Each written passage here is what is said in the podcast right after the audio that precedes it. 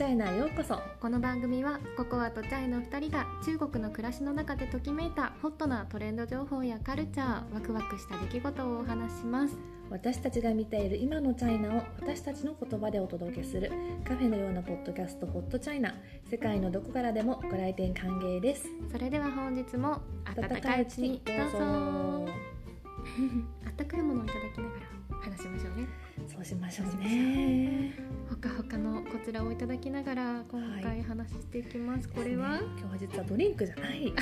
そうだね。まあドリンクもあるんですけどメインはこちらのちまき。ちまきでちすまきです。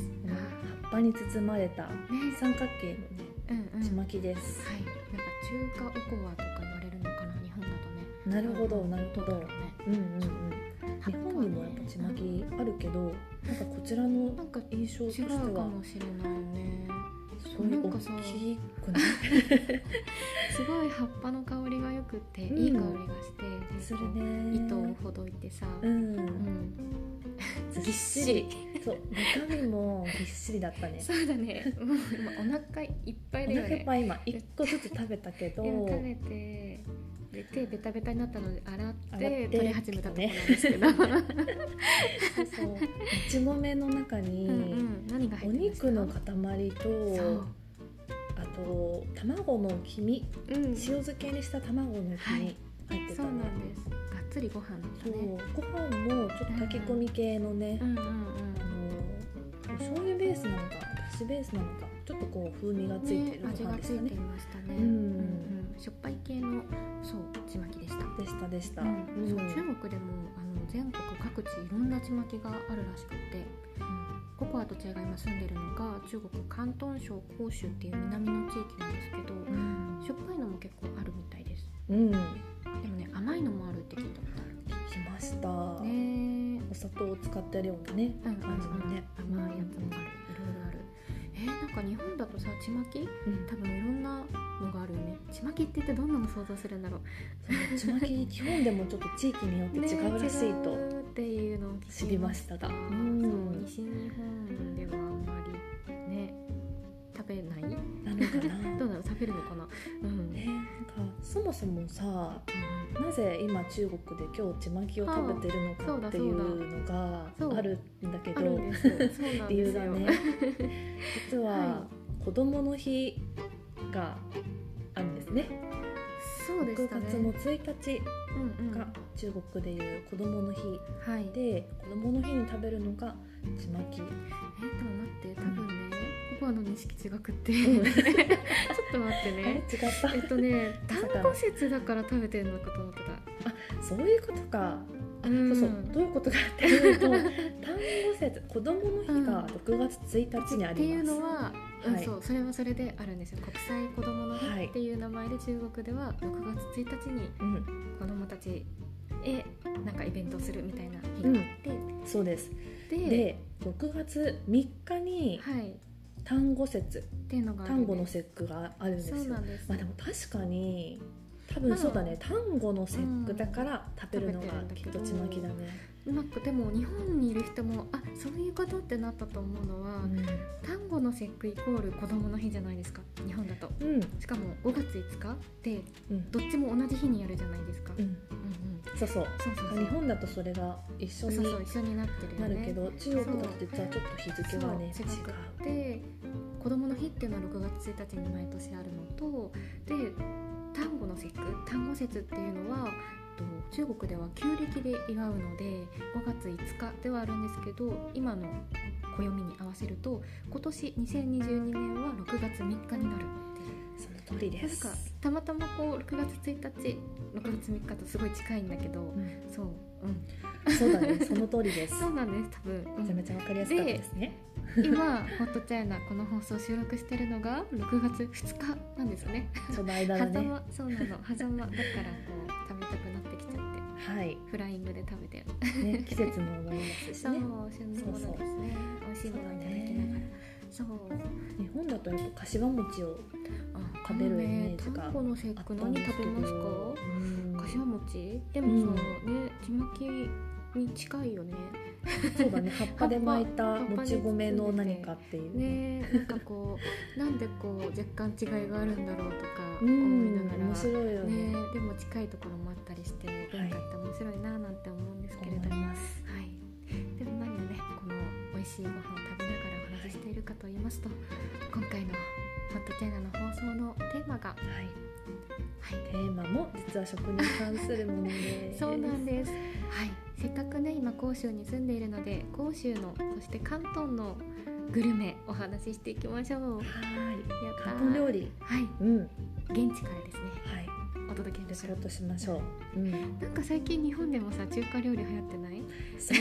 それがねもうすごいね。日本の友達からも、中国の友達からもすごいね情報がね転送されてくる。ね最近こういうテレビ見たよとか。うんうんうん。あのマツコの知らない世界。見たマツコの知らない世界。そう。この間その中国語字幕がついたものを中国の友達が送ってきてくれて、あーなんか最近こういうのがやってたよ。ね。そう。テーマがねガチ中華っていうテーマだったんですよ。ガチ中華。うん。もしくはマジ中華っていう名前もあるらしい。そう。その日本で今結構もうすごい本格的な中華料理が食べられるお店が増えているらしい。らしいですね、うん。ココアとチャイが日本を離れてから増えてません？私も以前そんな記憶あんまりなくって。ね、池袋とか行けば食べれたけど、って感じ。ねなんか今うん池袋すごいらしいすごいらね。しいですね。すごいらしいです。で他の地域でもね結構本格的な中華が食べれるお店増えているということで。ねリスナーさんも日本にいる方ぜひうちの近くにはこれがあってこれが美味しかったよとか教えてもらえたらね嬉しいんですけどこんなお店もあるよみたいなね。ねぜひぜひと思うんですが、まあ、逆にね今回はココアとチャイから甲州現地から甲州のグルメをお話ししていきたいと思います。はい。うん、まあ甲州はね関東にありますので大きく言えば広東料理、うんなんですけどうん広東料理って言ってわかりますかね？そう。えー、何が広東料理かっていうともしかしたらあんまりパッと浮かばないかもしれないんですけど、うんうん。まずはねちょっとそんな説明からしていきましょう、うんうん、実はさ日本に最初に入ってきた中華料理が広東料理とも言われてるらしいですよ、うんうんうんうんそれはなんとなく納得です。納得だよ納ね得だよね。ねっていう感じをね現地で暮らしてるとするんですけど、確かにね。特徴をちょっとずつ話していきましょうか、うん、うん。広東料理といえば？うん辛くはないよね、辛くなくて、うんうん。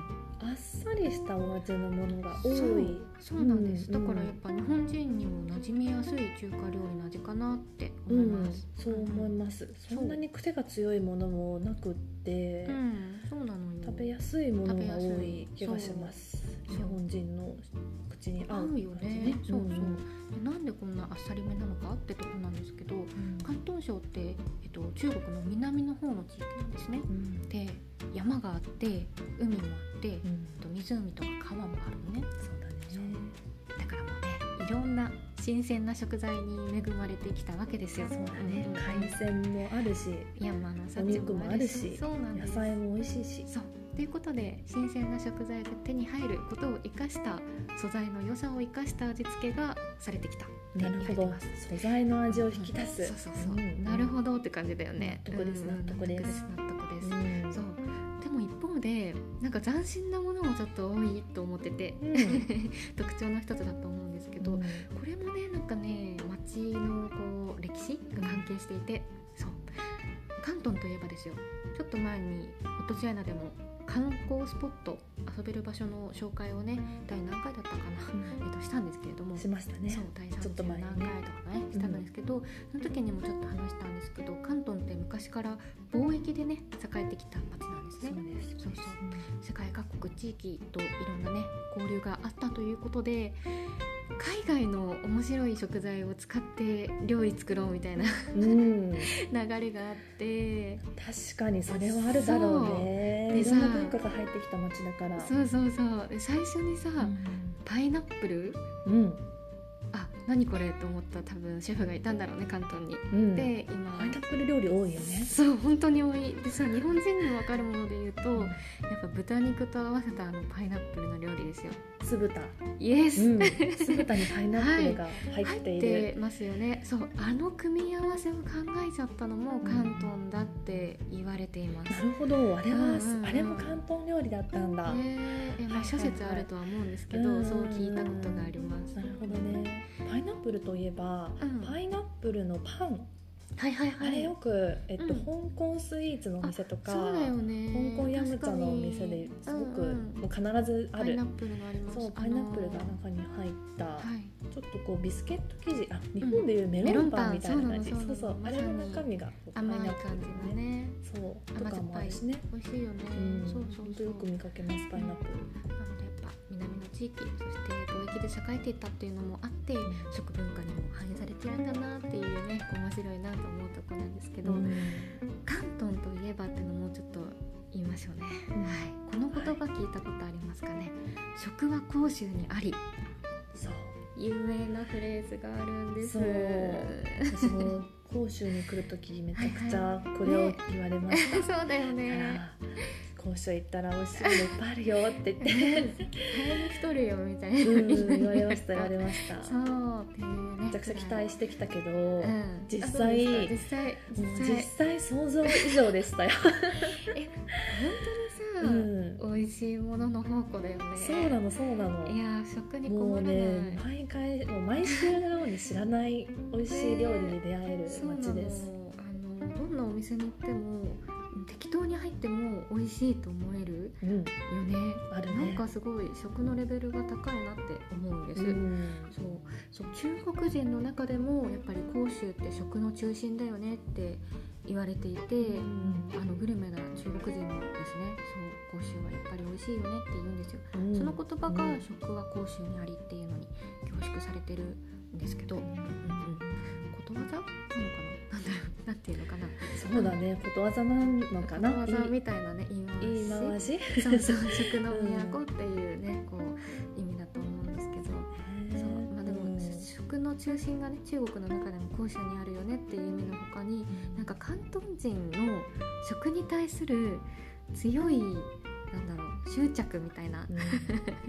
うん。要は食いしん坊なんですよね。広東の人たち。そそれを表してる言葉でもあると思って。てなるほどね。両方の意味があるそうね。そうそうそう、うんうん。ね美味しいし。坊そう。ってとこで言うともっとこういう言葉もあるので紹介したいと思います、うん。四つ足のものは椅子と机以外。飛ぶものは飛行機以外で二つ足のものは親以外のものは食べるっていう言い回しがあります、伝わった？ね衝撃的だよね。分かったおもう一回言いましょうかちょっとええっと思いながら5秒ぐらい時間かかそうだよねちょっとなんかこう飲み込むのに時間がかかると思うんだけど、まず最初に言ったのは、うんあのー四つ足のもの椅子と机って四つ足じゃないですか、うんうんうんそうそうそうそんな感じででも椅子と机以外の四つ足だったら全部食べれるよねっていう、つまり動物ね。そうそうそう。まさに、うん。そう四つ足の動物何でも食べれるよねっていうのが、言いたい言葉だと思うんです、うん。あと飛ぶものそううん。飛ぶものは飛行機以外食べれるって言ってるのは、鳥とか。そう。だよね。そう飛んでる動物もまあ食べれるよねっていうね、そうそう。で最後も衝撃的な。二つ足は親以外親ってあの自分の親ってことよね。ママとパパ以外食べ面白いそうそうまあなんか人間以外ねやっぱ動物食べれるよねっていう美味しくいただけるよねっていう、うん、うん。理解でいいと思います。うんうん、すごい言い伝え言い伝えというかそういう文化があるという。本当何でも食べちゃうよねえそうだねと最近ではねホットチャイナってことでホットなトレンド最近の話をするとやっぱりこのイエーウェイっていうのかなあんまりね獣みたいなねもの食べるなよっていうのは上から言われてるのでそれはよくポスターとかになってる。るんだよね最近ね、そうこの12年ね広州でも中国全土的にうん、うん料理屋さん行くとこうなんだろうゲテモノ食べるなよっていうねポスターがあ野生動るんですよ食べないように食べないようにっていうね、うん。衛生的にねっていうのがあるくらいなのでるそう必ずしもっていうわけじゃないんですけどでも昔からねこういうね今紹介したような言葉があるんですよ。っていう文化なんですけれども、ははいい、行ってみましょうか。じゃあ何を食べるのかと。何を食べるん料理広東料理代表的なものをね今回お話ししたいなと思うんです、うん。うんうん、広東といえば、うん。やっぱりヤムチャヤムチャ文化。ヤムチャをお話ししましょう、美味しいよね。美味しい、はい、ヤムチャ発祥の地っていうのもね実は香港も有名なんですけど広州が発祥だよって我々は言ってていやわかんないけどね、うん。そうそうそう。それぐらい。この辺りですよそうねそうプライ広ドが。東語圏のこの辺りですはい、あね、るん。です、うん。しかもさうん。ヤムチャ屋さんに行くともう種類が圧倒的にすごい。数いくつあるの？そう100 100ぐらいあるよね。なんかね、あそううん。ヤムチャってななんどれをイメージしたかなと思うんですけど、うん。まあお茶を飲みながら、うん。まあ、ヤムチャって飲むお茶飲む茶ってヤムチャって読むんですけど、うんまあ、お茶を飲みながらねあと熱々の天津をいただくんですよ。そう天津はい。せいろに入った。そうそう餃子とかシューマイとかね,、そうだね。いう感じのイメージですね、小籠包とかうん。ビーンズとかね、バオズとかマントウとかいろいろあるんですけど、うん。その天津の種類を一応サクッと調べるとさっきねジャイちゃん持ってくれたんですけど実は1000超えるっていうデータもありました。そうだよ。確かに一つのお店でさあれだけやってたらうん。1000ぐらいありそうだよね。そうだよね。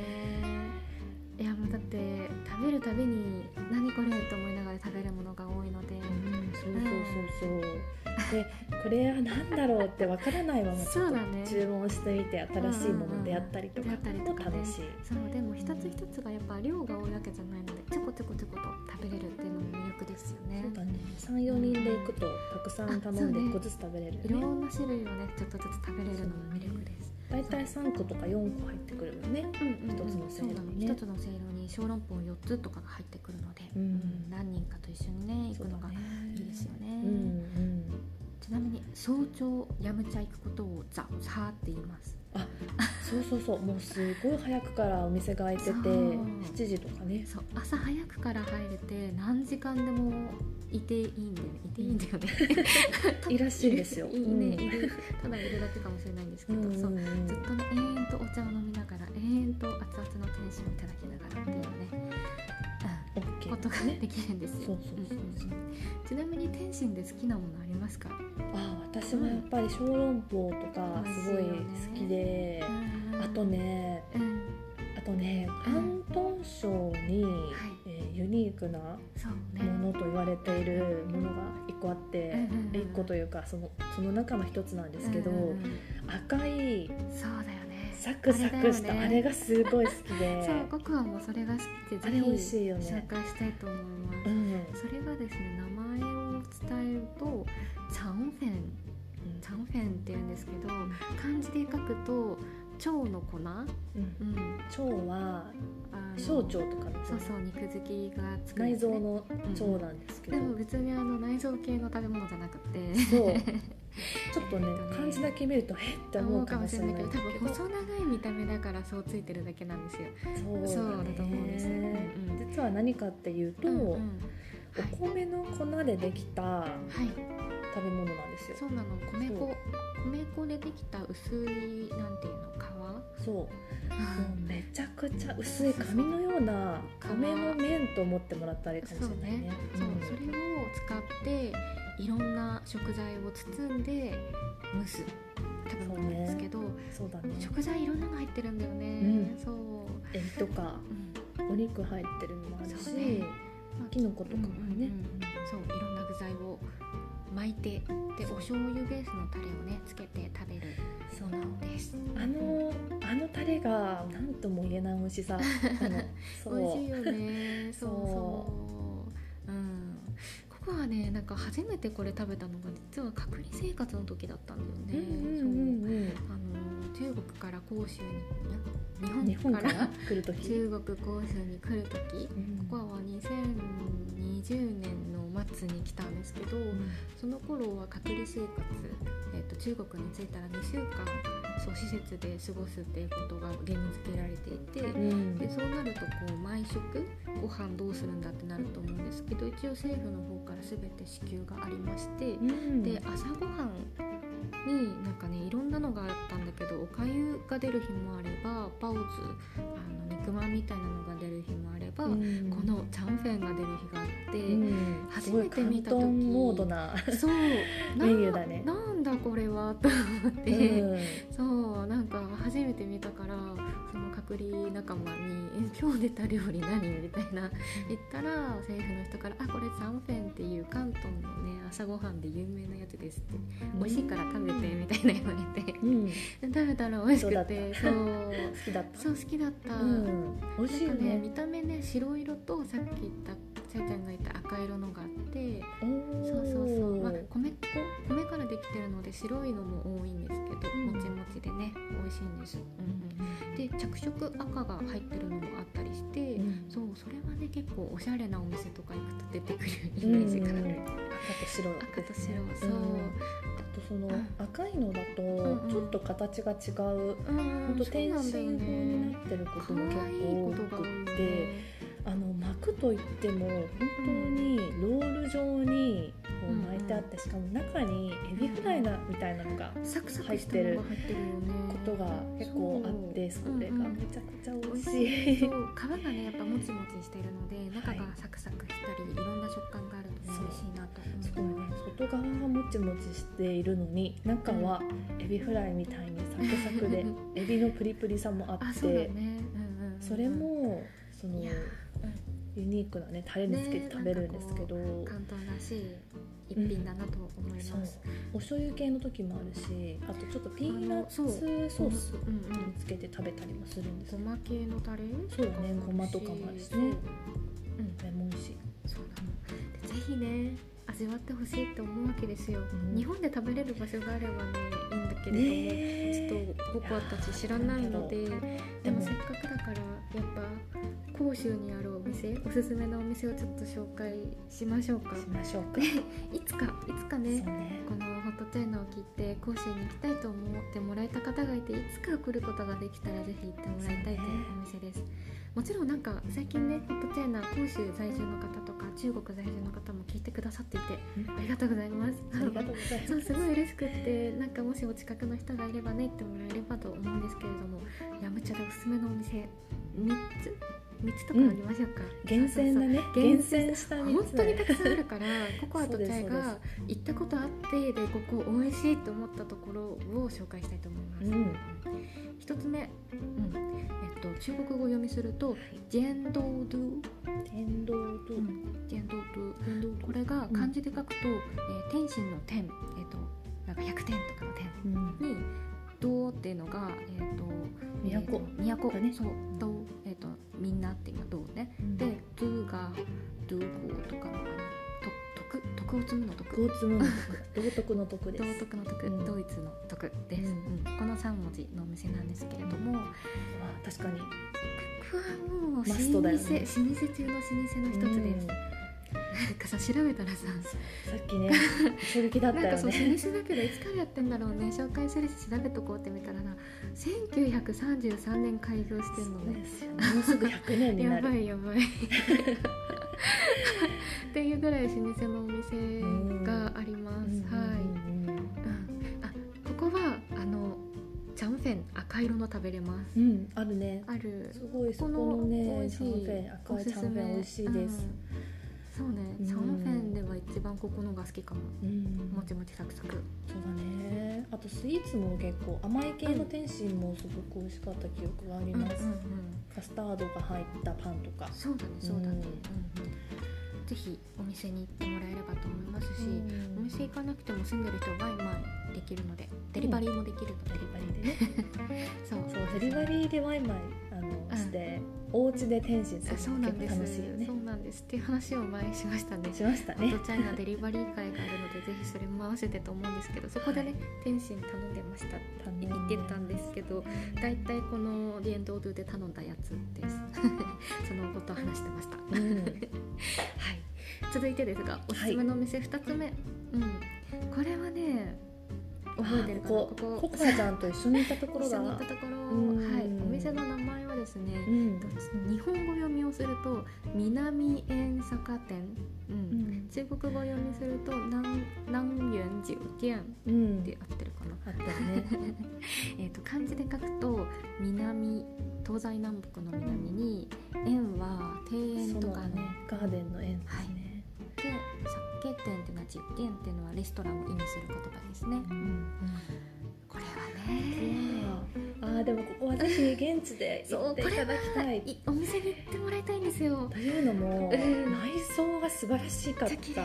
さっきそう「園」っていう字がねガーデンっていう意味もあるって伝えた通り、お庭が綺麗なんおですよ。庭もある。そう。中国庭園そう。そうねそうね。みんな写真が撮り終わらないみたいな、雰囲気がお店に入る瞬間からすごい素敵で、うん。食べ終わった後、まあお腹パンパンになるんですけどその後もね園内をお散歩してうん。消化するのにぴったりだったりするんですよ。うん。そう。本当中国式ガーデンって感じだったね。そう。はいあのーこう渡り廊下が長く続いててさここもねステンドグラスの窓とかがガラスがね色とりどりのステンドグラスが日にね光当たって綺麗だってねね。なんか絨毯も可愛かった絨毯も可愛かった。絨毯にさあのザクロの絵が入ってて。黒柄の絨毯もすごい綺麗でね。なんか行った時期さたまたまザクロの実がなる時期だったじゃない、うん。なんかこうこのお店に行く前にさたまたまさ可愛いお花咲いてるねって言ってちゃいちゃんとさ写真撮ってたうん。らさ、これなんだろうとか。でそう検索したんだよね。そのお花も。そうお花を検索したらさザクロだったんだよね。そう。そんな話をしながらし行ったらながら行ったら足元にザクロザクロ柄だったという。っていう話をした。そう待そう。ってね見た目の話って全然食べ物の話しなかったんですけどでも でもそれくらいもうその雰囲気を味わうために行ってうんもうんうんいいっていう、いいぐらいのお店そうですね。どこあそうだ。一応その南って言ったんですけど北園十店もあるしあ北バ北ージョンもある、うん。そうなんかそのなんとか園レストランっていうのは多分何店舗もあって、うんうん。いろいろあるので。はい。同じような感じだと思われます、うんうん。まあ、い一緒にいたのはねったんだけど、うんうん、ぜひその庭園が綺麗なヤムチャのお店とかもね行ってみてもらえたら嬉しいなと思います、うん。うん。そうそうそう。雰囲気もねやっぱり。大事ですよそうねそうそうそう。結構長居するからそうヤムチャ結構長居するものなので時間に余裕を持ってゆったりできるところにそう行けるのが一番だと思います。はい。そして最後にここは言っとかなきゃなと思ってうん。います、うん。うんここも有名でここすねもそうだね。もう甲州といえば。っていうところですね、お名前日本語読みをします。はい。はい甲州酒す、うん。甲州にお酒の酒はい。家家はい。です。广州酒家頂上こじゃうんこはですねお店本店に行くと入り口に「職場講習にあり」って日本語で書いてあるんですよ。うん。そう。らしいね。そう冒頭で言ったあのうん。有名なフレーズがですね、なんと日本人にも有名ということが分かっているからか、うん。はい、日本語で書いた看板が掲げられているんですね、うんうんうんうんなんでこんな日本人にも有名なんだって思うんだけど知ってる人いました？知ってた？結構有名？あー。何なんだろうね。そうだね。なんかそのお話を聞いて、あうん。日本人にもすごい有名なんだろうなと思った。あごめんなさいちょっと。いってらっしゃい。じゃあ話続けてます。そう。えっとなんかココアが聞いたことがあるのはその「職場講習にあり」っていうフレーズがなんか漫画に出てたらしくて。漫画の名前なんだっけなっていうのをしチャイチャイちゃんに振ろうと思ったんだけどいなくなっちゃった。えっとそう漫画があったんです。食いしん坊？食いしん坊？だったかな？えちゃいちゃん「食いしん坊」っていう漫画知ってる？あ聞いたことあります。あ本当？そうその「食いしん坊」っていう漫画に職場講習にありっていうフレーズが出てきたりですね。こうグルメの漫画ということで出てきてたらしいです。なんかそういうのもあって日本人にも有名なのかなと思います、うん。あとねあの中高勉強してた時のテキスト？にも、あそのテキストは多分ねこの講師の先生が手作りで作ってたと思うんだけど、そこにもね出ててあのやむちゃんに行くならどこに行くみたいなね。大事。そうそれ絶対に先生もおすすめのやむ茶店ででおすすめリストに絶対出てくるのがそうだよね。中長茶屋でした。ね講習しかはやっぱり行っとかなきゃって感じですよね。そう言ったそのザオ茶うん。朝早くからラム茶をいただくっていうそれもそこだったらできるよって言って。そうですね、うん、本場ならではのお店、うん、ご紹介しましたが行ってみたくなりましたかね？ありましたか なりねましたかね、うん。でやぶちゃんね今うんその日本にもやっぱりそのはい。ガチ中華ガチ中華。がうん。たくさんあるということなのあでるから食べれるかもねそのさっきの赤いチャンフェンとかももしかしたら探したらあるかもしれない。うん、逆にそう見つけたらぜひお便りをいただけたら嬉しいです、試してみてレポしてください。日本にはこんなのがありましたと、ぜひ知りたいですね、うん。で、えー、とホットチャイナではいただいたお便りをね必ずあのご紹介しております。声でご紹介させてもらってお返事をさせてもらっています。で前ねそんなやり取りの中で素敵な、えーまあ、香港風のカフェをご紹介したんですね、あうんうん。ー神戸にね。はい、はい。ティムマンマさん。ははい。い、あとそのティムママさんの近くにあるという素敵なコーヒー屋さんカフェもご紹介しました、うんうんうん、クレフィのところにあるんだよね、うんうん。そうそうあ、そういうねお話をお便りでいただいてでそれを聞いたリスナーさんがね実際に行ってきてくださったりそういう交流も生まれたりしてですねすごい嬉しいなと思っていました、意外な展開でしたねあれは。そうだね。嬉しい。サプライズ中国私たちね中国にいながらもこうやってね何か美味しいものをシェアできたらいいなと思ってましたが、うんできちゃった。嬉しい。と思ってたんですけど。ねちゃご紹介しましたが、はい。なんかねそんな話ができたらいいな、うん、うんなんかさ他にも紹介したいものいっぱいあるんだよね。そうだね。あるので。広東グルメほんと他にもいっぱいあって、うん。もういやね代表を選ぶにも代表が多すぎるっていう状況ですけど、喋りたかったのを簡単にあげると、うん。薬膳スープも話したかったね。うん。うんうんそうだね。前回はい私たち薬膳の回お話ししましたけど、そこでもちらっとお話しさ、そうなんです。養生スープとかうん薬膳スープと言われるもの、そうですね。これも広東発祥でえっ、と、うんもうやっぱりね本当いろんな種類のものがね体にいいと言われているはい食材を使ってシンプルな味付けで、はい、いろんな種類の薬膳スープがあるんですよね。で一つねあの湿気を取り除く力があるスープあの梅雨時期とかにぴったりなスープを前回の放送でお話ししたんですよね。うんうん。はい。そう。中医学のねプロをゲストにお呼びしてお話しした回だったんですけど、うんうんさいろんな不調があったりするじゃないですか。うん。体のねうんうん。体だったりなんだろうな、まあ、いろいろな問題がねある時にも、あの食を食材を選ぶことでこう自分のその時の体調に合ったうん。栄養を取ったり補ったり、なんかこう不良なものを流したり。そうだね。そうだね。そういうのでこういろいろ考えられているレシピですよね、うん。このスープってね。歴史も長いからね。そう。うん、いろんな知恵が詰まっている栄養も詰まっているっていうもの昔の先人の知恵はめちゃくちゃ詰まってるなと思ねう、薬膳スープの話ももっとすると深いしリャン茶そう前回そのゲストをお呼びしてお話した時にドリンクとして飲ん。でたものなん。ですけど、うん。はいはいリャン茶これもね薬膳スープと同じように体にいいと言われるお茶ですね、うん。ハーブがいっぱい入っているお茶なん。ですけど薬草ね生薬とかがいっぱい入ってるん。ですけどね生薬の味ですね。そうだね。でも苦かったりもするんだけど。良薬はねやっぱ口に苦いということなんですけどでも意外と飲みやすいアレンジをねしてたり。あそうそう最近はね、うんティースタンドとかがねそううまくアレンジして飲みやすくミルクと混ぜたりとかね、ゼリーにしたりとか。そうなんです。とかもあったりあるので飲みやすく始めることも結構可能ですね。そうなのよ。だからリャうん。いやなんかそんなこと言ったら関東スイーツもまた話したいよねとかね言ってたよね、関東スイーツもね第15回で 以前お話ししたことがあったんですけど、ね第15回でお話ししてましたが、あの時も話しきれなかったから、ね、そうなの。関東のスイーツっていうくくりで言ってもうん一回喋れるよねっていうぐらいあるんだよね。大量にあります。えーどっから話す？どっから話そうって迷ってるのでそれもよかったらお便りとかいただけたら嬉しいですし、はい。あのツイッターもやっております「ハッシュタグホットチャイナ」つけてですね。なんかこうリクエストとか感想とかつぶやいてもらえたらめちゃめちゃ嬉しいです、うん。ねえ。そしたらそれを取り入れてはい。放送するかもしれません、はい、うん。そうなんですそれをもとにね次回何か話題が膨らんでるかもしれませんね。はい、させていただければと思います。はい、うん、ということでお便りを読み上げるコーナー行きましょうか。行きましょうか。お便りいただいてますね。そうなんです。いただいてたんです。いつもありがとうございます。ははいい。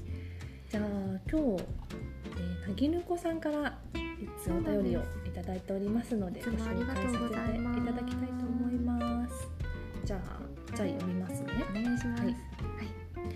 ココアちゃん、チャイちゃん、こんにちは。こんにちは。もうだいぶ暖かい日が増え、うん今日は水出しパイナップルウーロン茶を飲んでいます。美味しそう。タイムリーですね。今日パイナップルの話した。えっとこれはなんだろう東京東京ウーロン茶うんにパイナップルがすごくあって、すっきりと美味しい味です。うんうんうん32回の放送を聞いて驚きました中国のタクシーってすごく便利になっているんですそうねなんです。うんうん78年前とは大違い。というのも78年前に当時の中国語の先生はハルピンから来日した先生で、当時中国に里帰りした時中国では最初にどこまでいくらでという交渉をしなければいけないのに来日7年ですっかり日本の習慣に馴染んでしまい、うん。空港から自宅に帰る時タクシーにすっと乗ってしまったそうです、ん。しばらく走ると見慣れないところを走っているので。あれ？と思っていると運転手の携帯が鳴り運転手が電話に出て慌て出したそうです。なんとなんと。お客さん妻が交通事故に遭って今から病院に行かなければいけない。すまないがここで降りてくれませんか？と言われたそうですいいですよ行ってあげてくださいとそこまでの料金を払うと運転手は代わりのタクシーを捕まえてくれたので乗り換えたのですがなんだか腑に落ちずうんそのタクシーの運転手に事のいきさつを話すとああそりゃ騙されたねと。お ー先生は自分も中国人なのに中国人に騙されたのはショックだったそうですが私はなぜそんな小芝居をするのか分かりませんでした。普通に運んで普通に料金もらえばいいのに道を知らなかったのか面倒くさくなったのか今は昔の話ですが。そうですね、まあ、大変なことがありましたね。ハルビン北の地域ですね。寒い地域うん。78年前ということでもうじゃあその時間あの78年の間にだいぶ状況が変わった。ねえ変わったんですね。経済発展も急激でしたし、うん。人のね考え方とかも変わっているかなと思います、うん。タクシーの事情も変わっていると思うのでやっぱホットチャイナのね第37回聞いて最近のこと知ってもらえてたら 嬉しいです。そうですね、うん、続きますね、はい、それにしてもココアちゃん怖い思いをしましたね、そうなんです。話してくれてありがとうございます。許せないですね。セクハラ運転手緊急ボタンは日本では運転手がトラブルに巻き込まれた時押すものだと思ってましたけど中国では乗客が押す場合もあるんですね。うんそうなんですでもバスや鉄道は観光客には難易度が高いからついタクシーを使うと思うのでやっぱり気をつけなきゃと勉強になりました。しっかり覚えておきますね。そうなんです。うんありがとうございます。そう,、ね。ご心配ありがとうございます。そう結構ツイッターでもあのハッシュタグホットチャイナをつけてですね大丈夫だったみたいな無事でよかったっていうねツイートしてくださった方もいてありがとうございます。ううん。んそうだね。そうコアちゃんのなかなか怖かったんおですけど、ね前回ね。そうお話ししてもらったんですけど。まあでもやっぱり伝えたいことは緊急ボタンね必ずチェックです。要チェック要チェケラです。はい。うんうんはい。はい。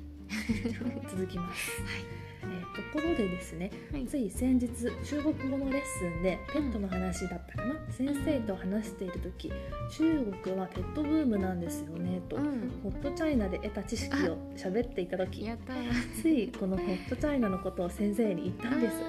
面白い番組がポッドキャストにあるんですよと。やったでー先生も「へえ聞いてみるね」と軽く言ってらしたのですが、うん。次のレッスンの時に「ホットチャイナ聞いたよ面白い番組教えてくれてありがとう」と。嬉しい。神戸在住の、えーリスナーがまた一人増えたようです。本当ですね。でも私がなぎぬ子だとは言ってないのですが いつかバレるかな？バレてるかな？ではまた次回も楽しみにしています。再見とあー嬉しいです。ありがとうございます。ありがとうございます。ここの先生になんとご紹介してくださったというなことで。かなか中国の方にもね聞いてもらえることになるとは思わず。でもこうしてね面白い番組があるんだよって紹介してくださったのも嬉しいですし実際にね中国の先生も聞いてくださったということでありがとうございあます。りがとうございますシシゴビ嬉しいね。ありがとうございます。はい。またね神戸のリスナーさんが増えたということで すごい不思議なご縁が神戸とホットチャイナの間にはある。気がしますね。うんうんうん、またこうやってねリスナーさんの輪が増えたら嬉しいなと思いますし、うんうん、こうやってまたワクワクする時間をねいろんな人とシェアできたら嬉しいなと思います。そうだうん。ねで次回とかはどれかな？グルメかな？スイーツかな？ね迷っているんですけれども。迷うね。そうそう。お話ししたいことはいっぱいあるのでリストを見ながらねこれかなこれかなって。本当にネタにこと書かなくて、んそう。ホットチャイナもう第30何回だ？そうもうすぐそうね、うん40回近くなってきているんですけれども一回も多分ネタに困ってないんですよ。そう。うん。ありすぎて困るっていうのはあるんだけれど。まだいろいろお話ししてないことが。そうなんです。ねうんうんまたねもう少しお楽しみにしといてもらえれば嬉しいなと思います。